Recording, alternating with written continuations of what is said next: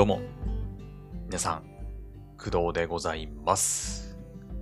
本日は2023年の1月6日。何曜日だ？何曜日だ？えっとですね、本日はね、金曜日です。はい。えー、で、現在の時刻はね、7時29分。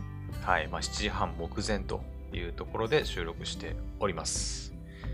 えーと、そうですね。まあ、あの、生活リズムはね、だいぶ戻ってきているんじゃないかと自分では思ってるんですけど、なんだろうね。あの、なんか年越してから、結構、気温がなんか寒くなってきているような気がしていまして、うん。あの、まあ、実際今もね、雪積もってたりはするんですけど、えーと、まあ、それが原因なのかどうかはわかんないんだけど、なんかね、朝あんまりこう、パッと起きれなくて、うん。夜寝る時間はね、うん。まあ、いつも通り、8時半から9時ぐらいまでの間っていう感じでね、うん、寝てはいるんですけど、なんか目覚めがね、うん、まあ、良くないっちゃ良くないのかな。うん。はい。まあ、なんか気持ち的な部分もね、あるかもしれないけど、うん、年末年始のね、ちょっとこう、なんだろう、盛り上がりというか、ね、こう、連休なんかもね、まあ私はまだお休みではあるんですけど、はい、まあ家族のね、他のみんなも、なんかお仕事始まったりして、なんか、ああ、連休終わっちゃったな、みたいな空気感がね、まだちょっとあって、まあそういうのもあってか、ちょっとこうね、朝あんまり早く起きることができなくて、うん。まあ一応目覚め的にはね、4時半ぐらいには目覚めて、朝からいつも通り漫画読んだりはしてるんですけど、はい。まあなかなかちょっとまだまだね、なんか、だらけのね、感じが抜けなくて、はい。まあこんな時間に収録しております。はい。で、えーっと、まあ今回は、えーまあ久し久しぶりってわけでもないか。久しぶりってわけでもないけど、まあ年内、あ年内じゃない。えー、2000、ごめんなさいね。あの、本当にあの、まあ久しぶりに撮ってるっていうのもあるし、うん、なんかちょっとまだね、あの、なんか頭が回ってない感じなんで、はい。あれなんですけど。えっ、と、今回は、まあちょっとまたアニメの話を、えーしようかなと思いまして、はい。えっ、とね、一つはね、映画の話。で、もう一つは、えっ、と、まあ、テレビアニメのお話なんですけど、えここ最近見た、はい、全部見終わったアニメの話をちょっとしようかなと思っております。で、えー、とそのアニメの話に入る前にですね、えーとまあ、軽くまたなんか雑談じゃないけどお話しさせてもらいたくて、えー、とまずは、えー昨日ねちょっと病院行ってきたんですよ。はい、まあ、昨日配信してないのも、まあ、それが理由だったりはするんですけど、まあ、例のごとく潰瘍性大腸炎の、えー通院で昨日は病院に行ってきました。はい。まあ年越してから初めての病院という感じでございます。えっ、と、まあ、そうだね。潰瘍性大腸炎の、まあ、なんていうの、その、治療内容とかに関しては、まあ、毎回ね、喋ってはいるんだけど、えっ、と、もう一度改めて言っておくと、今のところはですね、まあ、体調はいい方ですね。はい、まだ。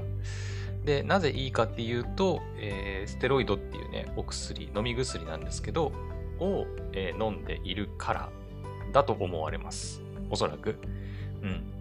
で、えっ、と、まあ、ステロイドだけだと、まあ、ずっとね、飲み続けることはできませんので、はい。まあ、だから、えっ、とね、延滞ビオっていう、えーこれも、なんだ、点滴か。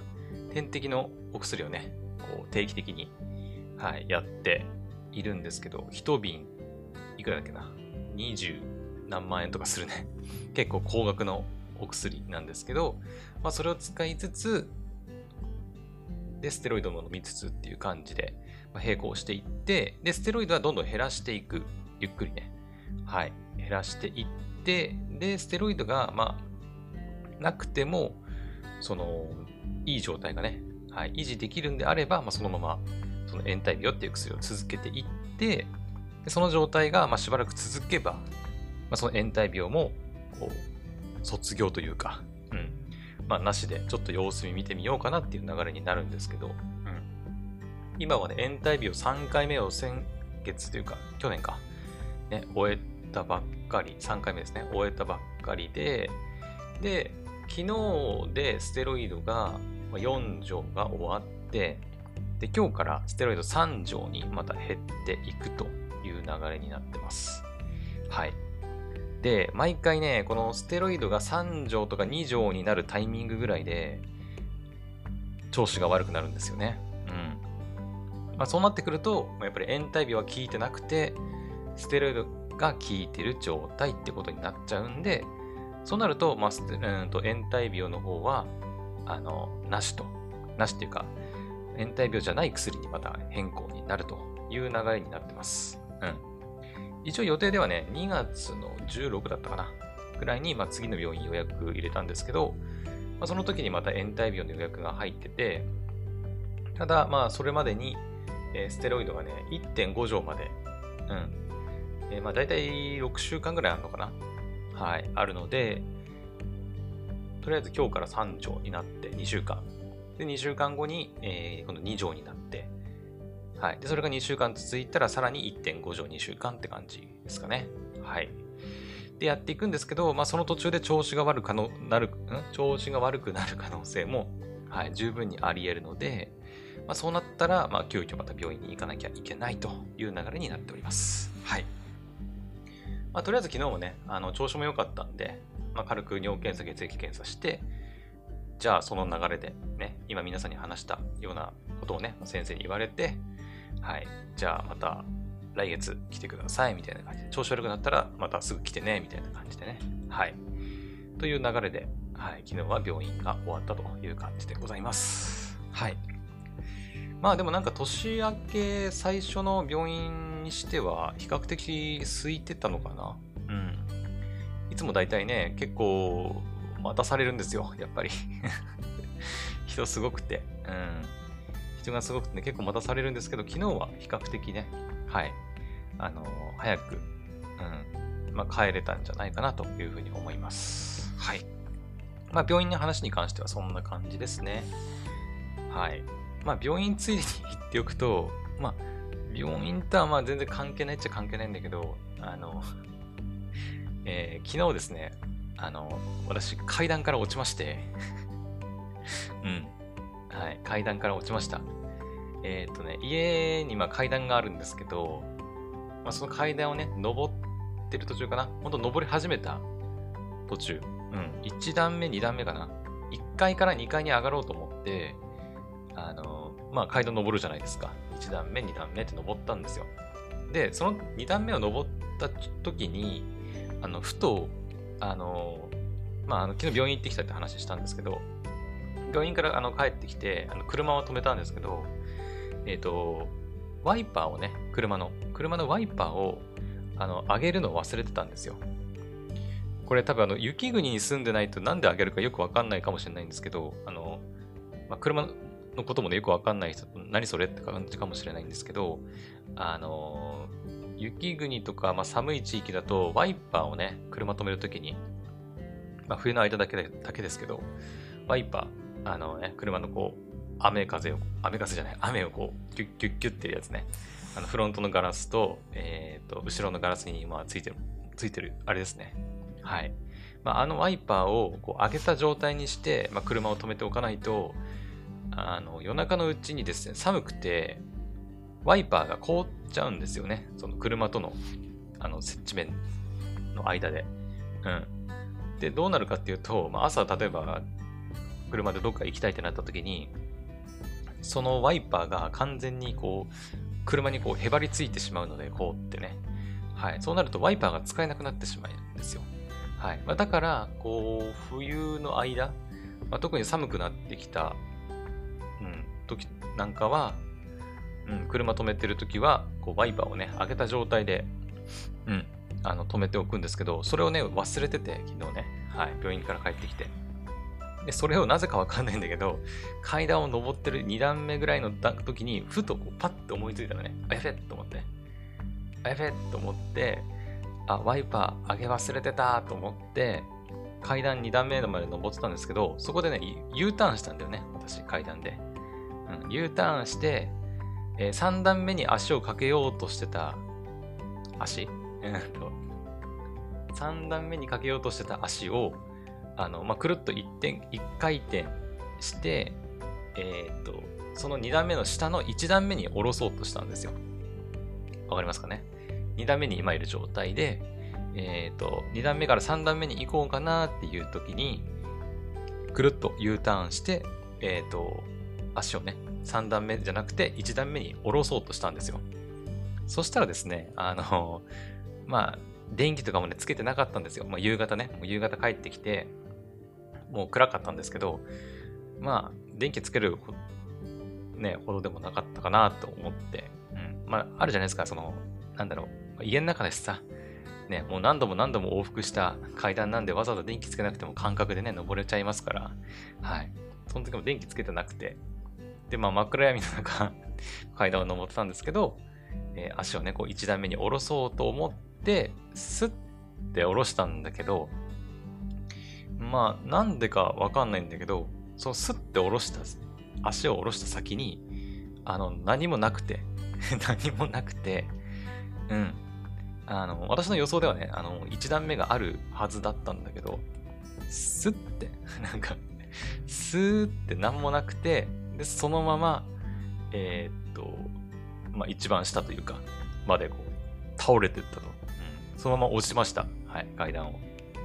まだね、あのー、1段目、2段目だったから良かったものの、これが、あのー、なんていうのもうね、階段の途中とかだったら、最悪もっと大怪我してたんじゃないかなと、うん、思うくらい結構ね、あの、普通に倒れ込みました。うん。その1階の床にね、バターンって結構な音立てて倒れ込むぐらい結構ね、がっつり落ちました、階段から。はい。まあ、幸いにもそんな大きな怪我はなくて、まあ、強いて言うなら、実はちょっと今、右肘をね、あの、痛めていまして、はい、階段から落ちてね。うん。なんか、ちょっとだけ痛いんですよね。はい。まあ、それくらいでなんとか済んだんでよかったんですけど、うん、まあ、危うく、あの、大怪我になるとこだったんで、はい。まあ、皆さんもね、こう階段、上り下りする際は、ちょっと気をつけてね、欲しいなと 思います。あの、私もね、なんか、まあ、今年で30になるって言ったけど、まあ、運動してないのもあんのかな？ちょっと運動能力が落ちてるのかわかんないけど、うん、なんかもっと綺麗にね、こう着地できたんじゃないかなってうん、今にして思うんだけど、でもね、あの時はね、本当に何も反応できなくて、うん。階段にあんな綺麗にこう、バターンと落ちるとは思わなくて、自分もね。まあ、なので、まあ、ちょっとね、今後は階段登り降りする際は自分も気をつけたいなと思います。はい。というわけで、まあ、全然アニメの話とはね、関係ないことをちょっと喋ってしまったんですけど、はい。まあ、とりあえず、あのー、まあ、なんとかね、年を越して、うん。まあ、今日1月6日ですけど、まあ、なんとか元気にはやってます。はい。怪我したり病院行ったりね、はい、騒がしいんですけど、なんとか元気ではやってますね。はい。よし。では、じゃあ早速、まあもうね、10分以上ちょっと喋ってしまったんですけど、はい、アニメの話に行きたいと思います。はい。えー、で、何の話をするかっていうと、えー、どっちから行こうかな。えー、じゃあ先に、テレビアニメの方から行こうかな。うん。えー、じゃあまずテレビアニメの話なんですけど、えっ、ー、と、まあ、これはね、別に去年見た、2022年の秋アニメに見たアニメではなく、そして2023年の冬に入るアニメの話でもありません。はい。えっ、と、私がね、えー、まあ、クドレスでも喋ったかな。はい。もうタイトル言っちゃいますけど、魔法使いの嫁です。はい。えっ、ー、と、まあ、これに関しては、2023年の4月だったかな確か。うん。に、えっ、ー、とね、魔法使いの嫁のセカンドシーズンが、まあ、放送されるんですよ。で、それをクドラジで喋りました。はい。確か前にね。うん。んで、まあ、その時に言ったと思うんですけど、私ね、魔法使いの嫁ってリアルタイムで見てなかったんですよね。アニメのね、1話か2話くらいまでは見たんだけど、まあちょっと理由は覚えてないんですけど、結局全部見てなくて、うん。で、まあ、テレビアニメのね、セカンドシーズンが、まあ、4月から入るっていうことで、うわー、まあ、どうしようかなと思って。うん。まあ、結構話題になってたし、うん。私のね、母親とか妹なんかも見てて、で、面白いっていうふうに聞いてたんで、まあ、これ見たいなと思ってたんですけど、まあ、ずっと見てなかったんで、じゃあもうセカンドシーズン入るんだったら、これを機に、ちょっと一気、うん。まあ、全部で2クールあるんですけど、24話かなあるんですけど、まあ、それを全部視聴しました。はい。やっとだね。おとといかな？おとといぐらいに視聴を全部しまして、うん。まあ、なので今回はその話をちょっとしたくて、うんまあ、感想とかね、うん。はい。魔法使いの嫁でございます。はい。まあ、簡単に言うと、まあそうだね。まあタイトルにもありますけど、まあ、エリアスっていうね、あの、異形の魔法使い。うん、人間でも、人間ではないんですよね。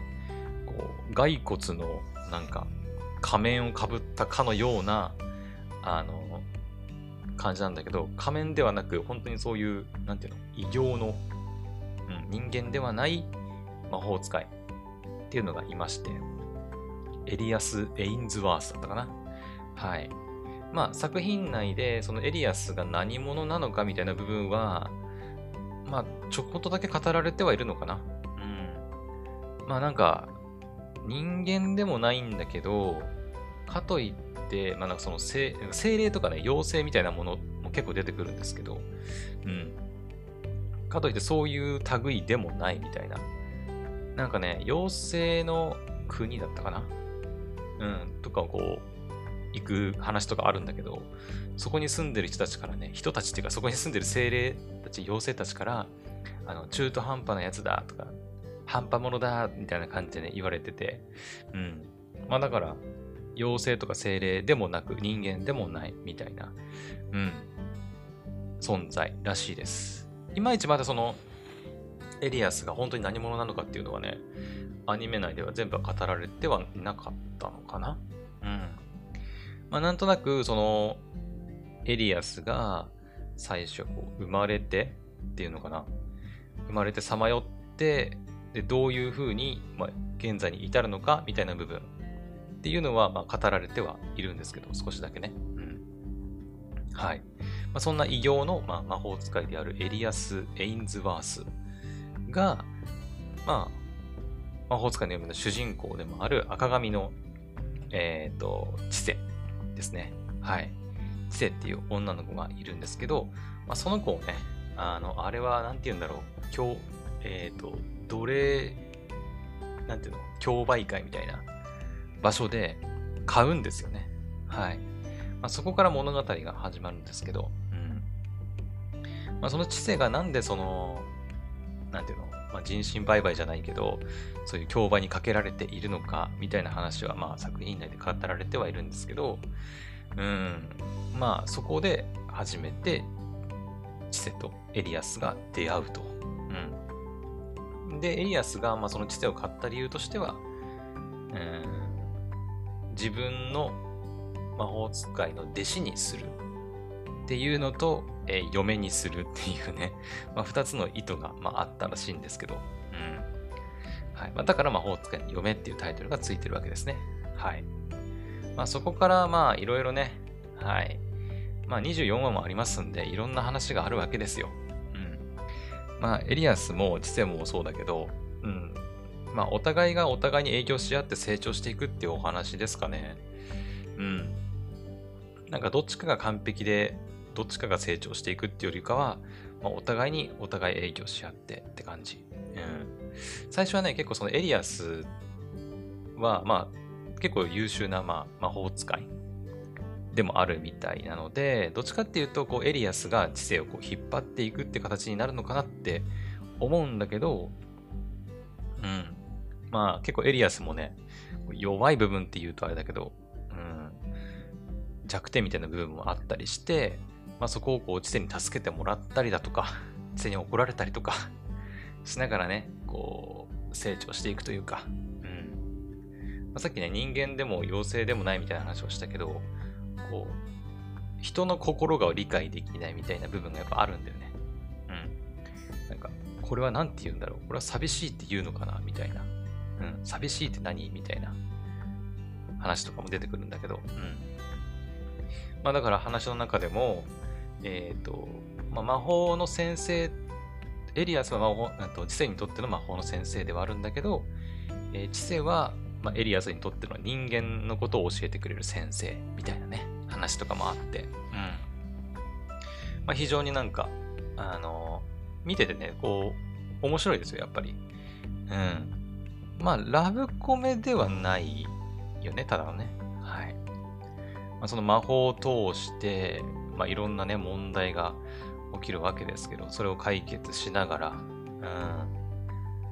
うん、なんだけどな、うん。まあ、一言で言うとめちゃくちゃ面白かったです。はい。まあ、絵もすごい綺麗だったし、うん。まあ、ちょっと難しい部分もあるけどね、やっぱり。うん。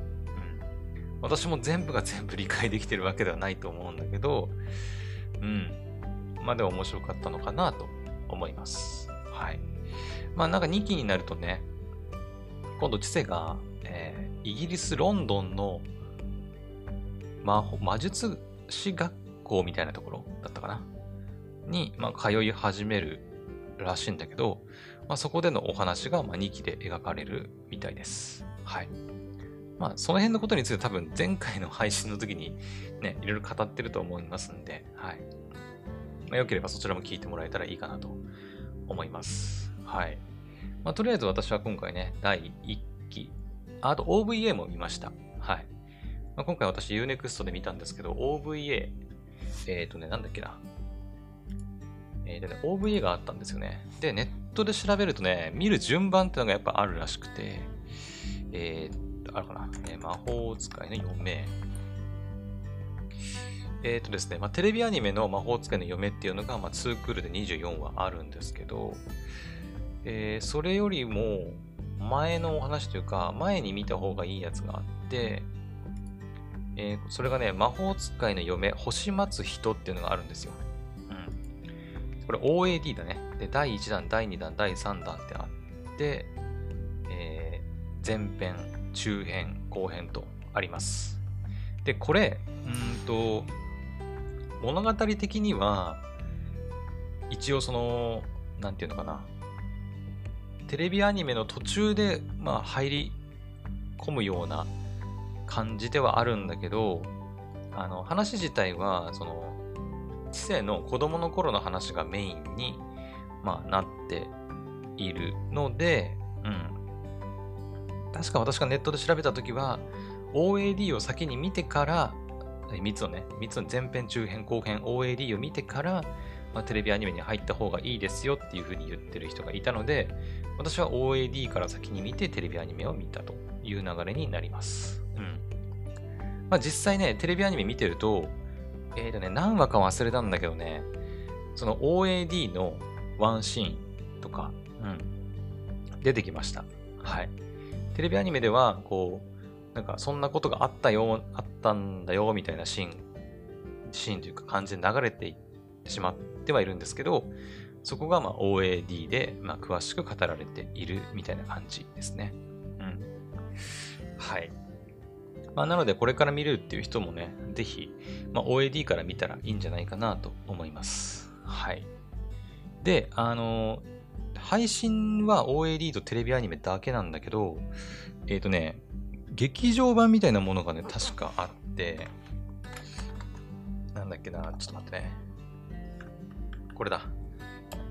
えー、西の少年と青嵐の騎士っていうのがありまして、これはね、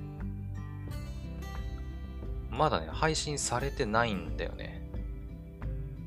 そうそうそう。これも OAD か。これって、アニメブルーレイ、違うな。3部作の OAD らしいね。これも、西の少年と青嵐の騎士。3部作の OAD として原作コミックス第16から18巻の感想版付属のブルーレイに収録されてるらしい。うん。まあだから、コミックスを買ってないとダメなんだね、これね。はい。まあ、いずれ配信になるのかはどうかちょっとわかんないけど、まあ、それもある、そういうのもあるよっていうことだけ皆さんに一応お伝えしておきます。私はまだ見てないです。もちろん。うん、漫画を買ってませんので、うん、まあ、いずれ配信されたら見ようかなっていう感じですね。まあ、でも、テレビアニメの第2期がね、うん、まあ、4月に控えてるってことを考えると、もしかするとそれまでにね、配信とかもあり得るんじゃないかなっていう気もしてるけど、はい。ね。なので、まあ、気になる人はぜひチェックしてみてほしいなと思います。はい。って感じですかね。うん。まあ、とりあえず、魔法使いの嫁すごい面白かったので、うん。まあ、でも、どうなんだろうな。うーん、結構ね、まあ、私は結構面白いと感じたんですけど、やっぱ難しいって感じる人もいるだろうし、まあ全体的にちょっと暗めなのでうん。こう一部一部ね、こうコミカルなシーンもありはある、するんですけど、まあ、全体としてはやっぱ暗めというか、うん、感じのお話だから、あんまりそういうのが得意じゃないっていう人は、あれかもしれないけど、うん。私としてはすごい面白かったなっていう印象でございます。はい。ぜひ気になる人は見てほしいなと思います。はい。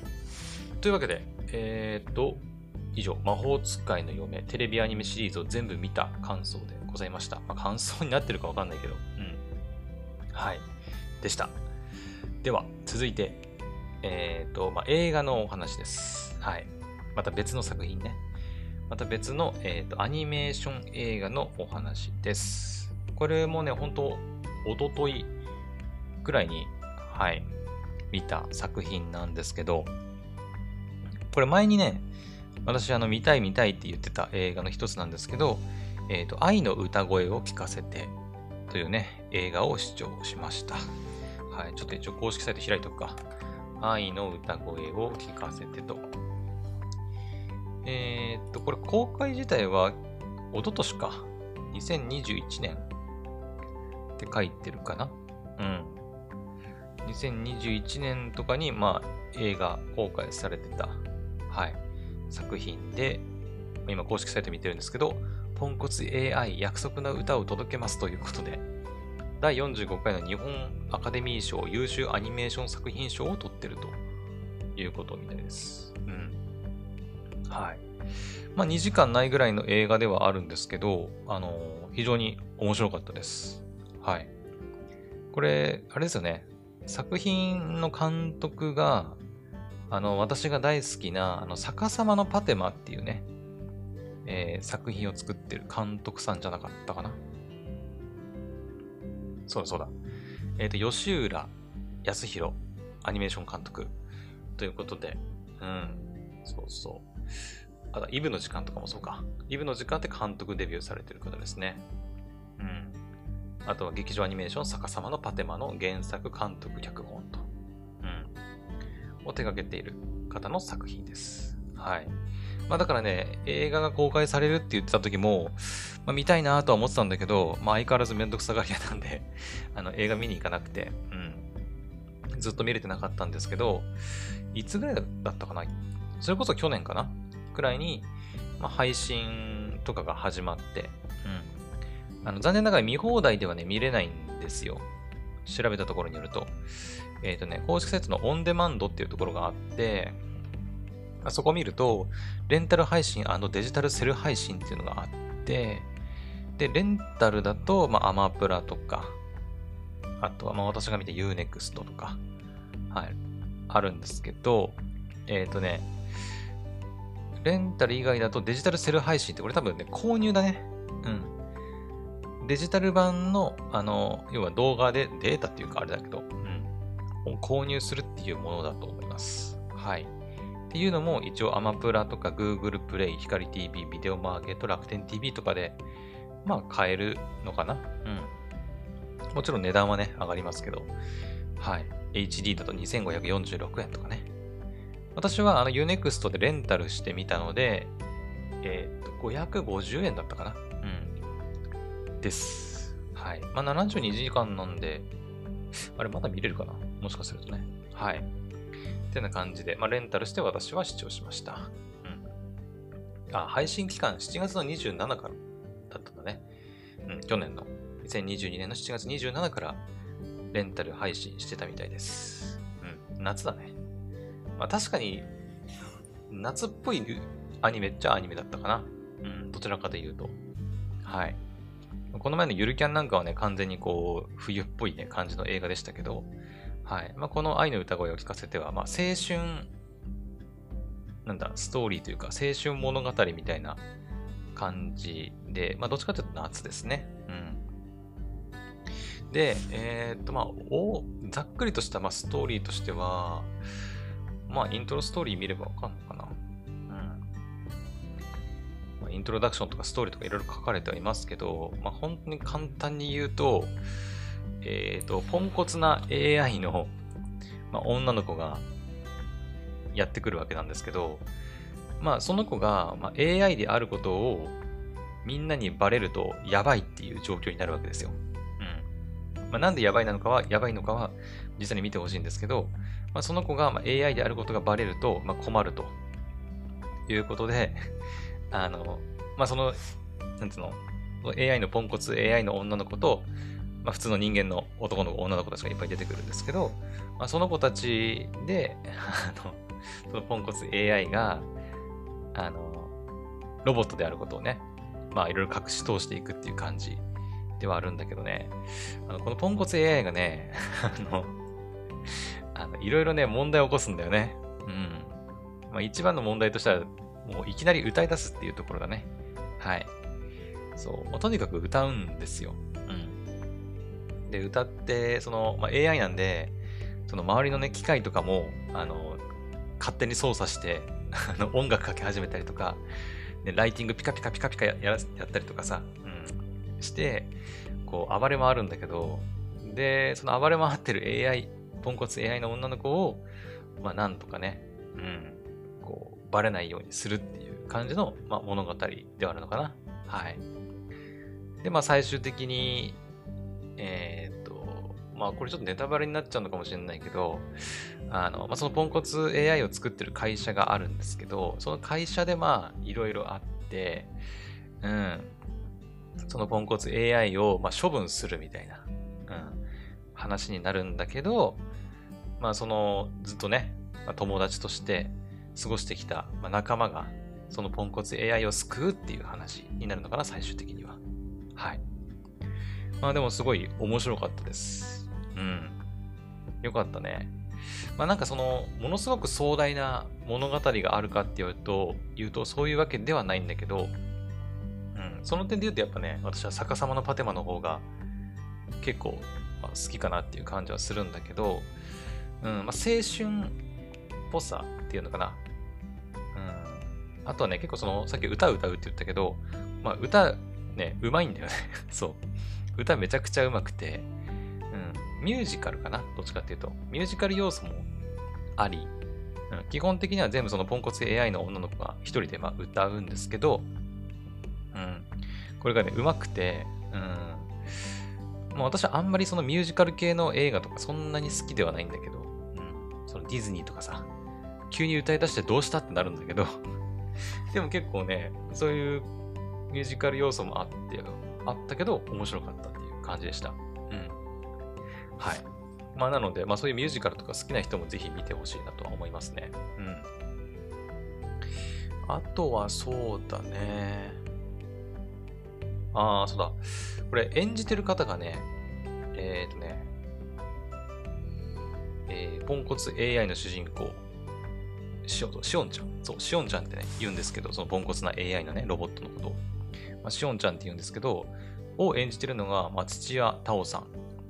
女優でいいのかな？ちょっと私その辺はあまりよくわからないんだけど、土屋太鳳さんが演じていて、さっき言ったけど、歌を歌ってるのも土屋太鳳さん。うん。演技も歌も土屋太鳳さんが歌っています。はい。で、もう一人のヒロインの女の子が、まあ、里見さとみちゃんを演じてるのが福原遥さん。はい。あの、ゆるキャンの、またゆるキャンの話になっちゃうけど、ゆるキャンのあの実写版のりんちゃんをね、あの演じてる方ですね。はい。あの紅白歌合戦にも出てましたね。あの、何だっけ、ドラマ？ドラマ、朝ドラかな？ちょっと全然わかんないんですけど、うん、に出てるらしくて、はい、紅白も出てましたね。うん。で、幼馴染のトーマっていうキャラクターもいるんですけど、男の子を演じてるのが工藤飛鳥さん。うん。この方も一応名前は聞いたことあるけど、どんな人かは私は全然知りません。はい。で、あとは、まあ、小松美香子さんとか、おきつさんとか、日野さんとか、って感じで、はい。メインの3キャラクターを、まあ、俳優さん、女優さんが演じていて、まあ、そこをこう、ね、実力派の声優さんがこう、固めてるっていう感じの、はい、まあ、配役になっております。うん。で、このパターンだと、あの、結構さ、やっぱ、なんだろう、演技にこう、違和感じゃないけど、なんか、ね、まあ私はあんまり演技とか、まあ、自分も全然やらないからあれなんだけど、なんかこう、うーんっていう、なんかこう棒読み感があるなーっていうのがたまにやっぱあるんですけど、うん、今回のね、その愛の歌声聞かせての、まあ、お三方、あの、土屋太鳳さんとか、まあ、福原遥さんとか、工藤飛鳥さんに関しては、まあ、あまり、なかったなっていう。むしろ全然普通にあの物語に入り込めたなっていう印象でしたね。うん。まあなんか、調べたところによると、土屋太鳳さんは、あの、あれですね。なんだっけ。僕だけがいない街だったっけのテレビアニメ版の主人公の小学生の声を演じていたらしい。私アニメ全部見たんだけど、全然知らなくて、あ、そうだったっけ？みたいなね。うん。感じだったんだけど、だから、声優さんはもう、まあ、慣れっこってわけじゃないけど、うん。もうすでにね、その、えー、僕だけがいない街の、はい、テレビアニメ版を、まあ、全部演じきっているということで、うんまあ、だからうまいっていうのもあるのかな。うん、全然違和感なくて、はい。で、歌歌うのかどうかも知らなかったけど、歌もめちゃくちゃうまくてね。うん。はい。まあ、なので、その辺も、まあ、なんか注目して見てほしいなとは思いますね。まあ、あとはだから、福原さん。福原さんに関しては土屋さんよりも多分声優慣れしてるんだろうなっていう感じですよね。それこそ、あれだよ。えっ、ー、と、はい、なんだっけ。えっ、ー、と、あの、鈴木雅之さんが歌歌ってるやつなんだっけ。かぐや様だ。そう、かぐや様。かぐや様を告らせたいの、えー、キャラクターも演じてますよね。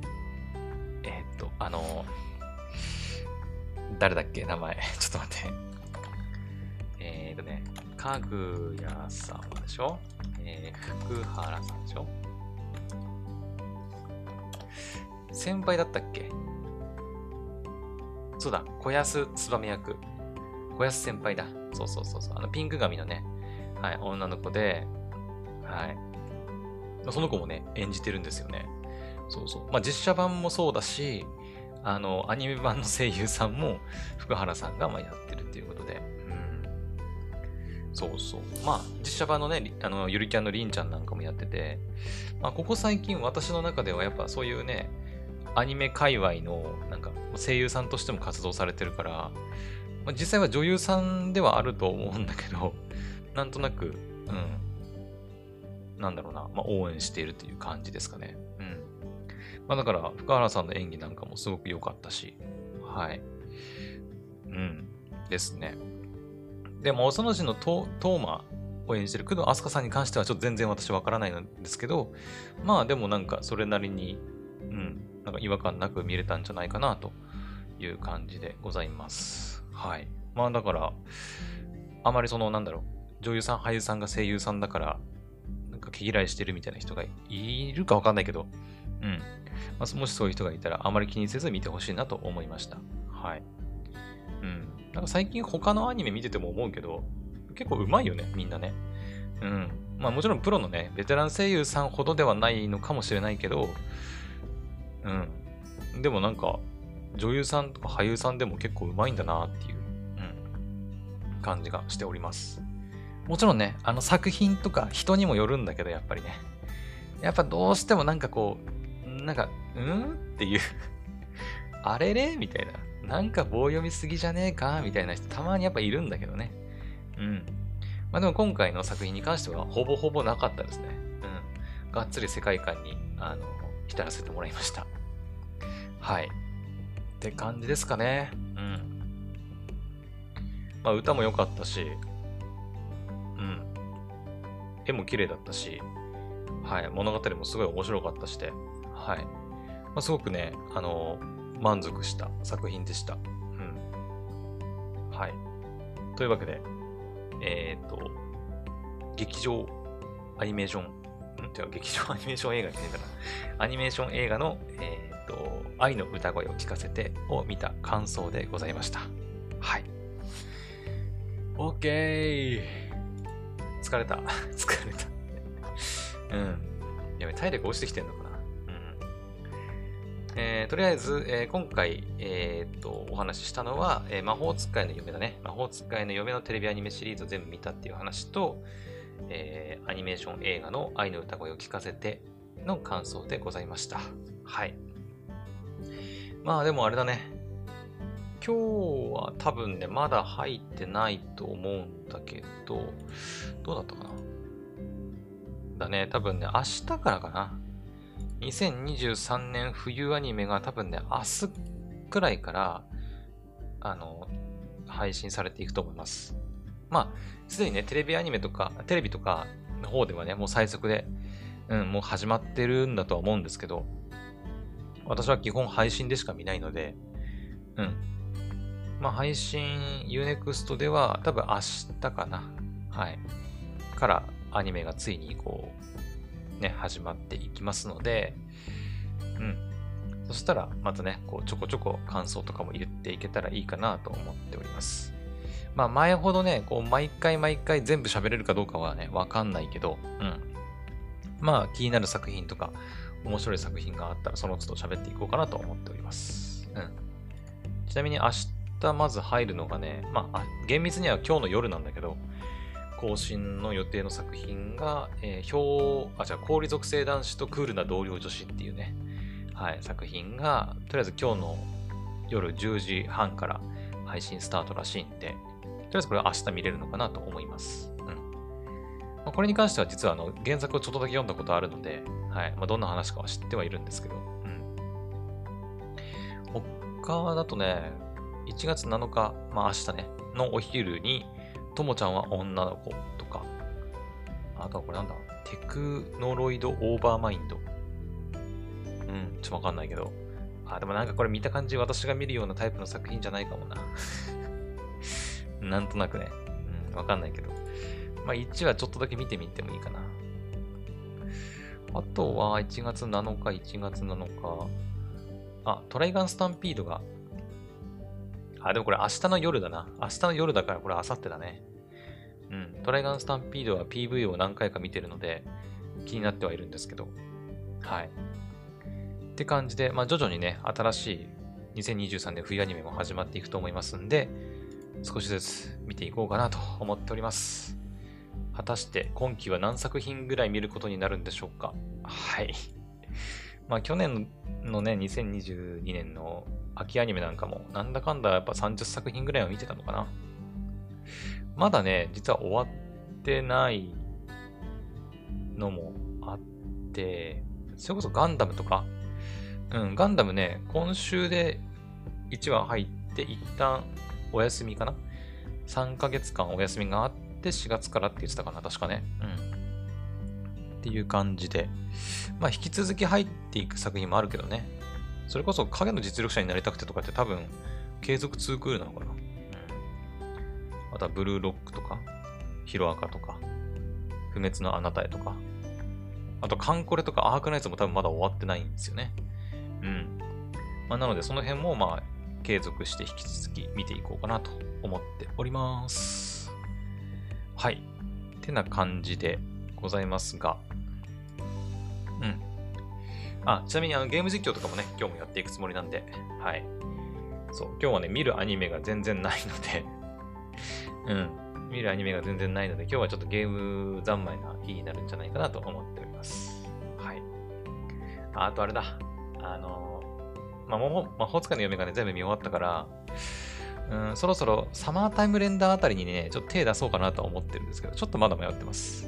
漫画で追いかけてもいいかなとも思って、漫画で追いかけるか、まあアニメで見るか、みたいなところで迷ってはいるんですけど、うん。はい。まあいずれどっちかで見ようかなと思ってますんで、はい。OK。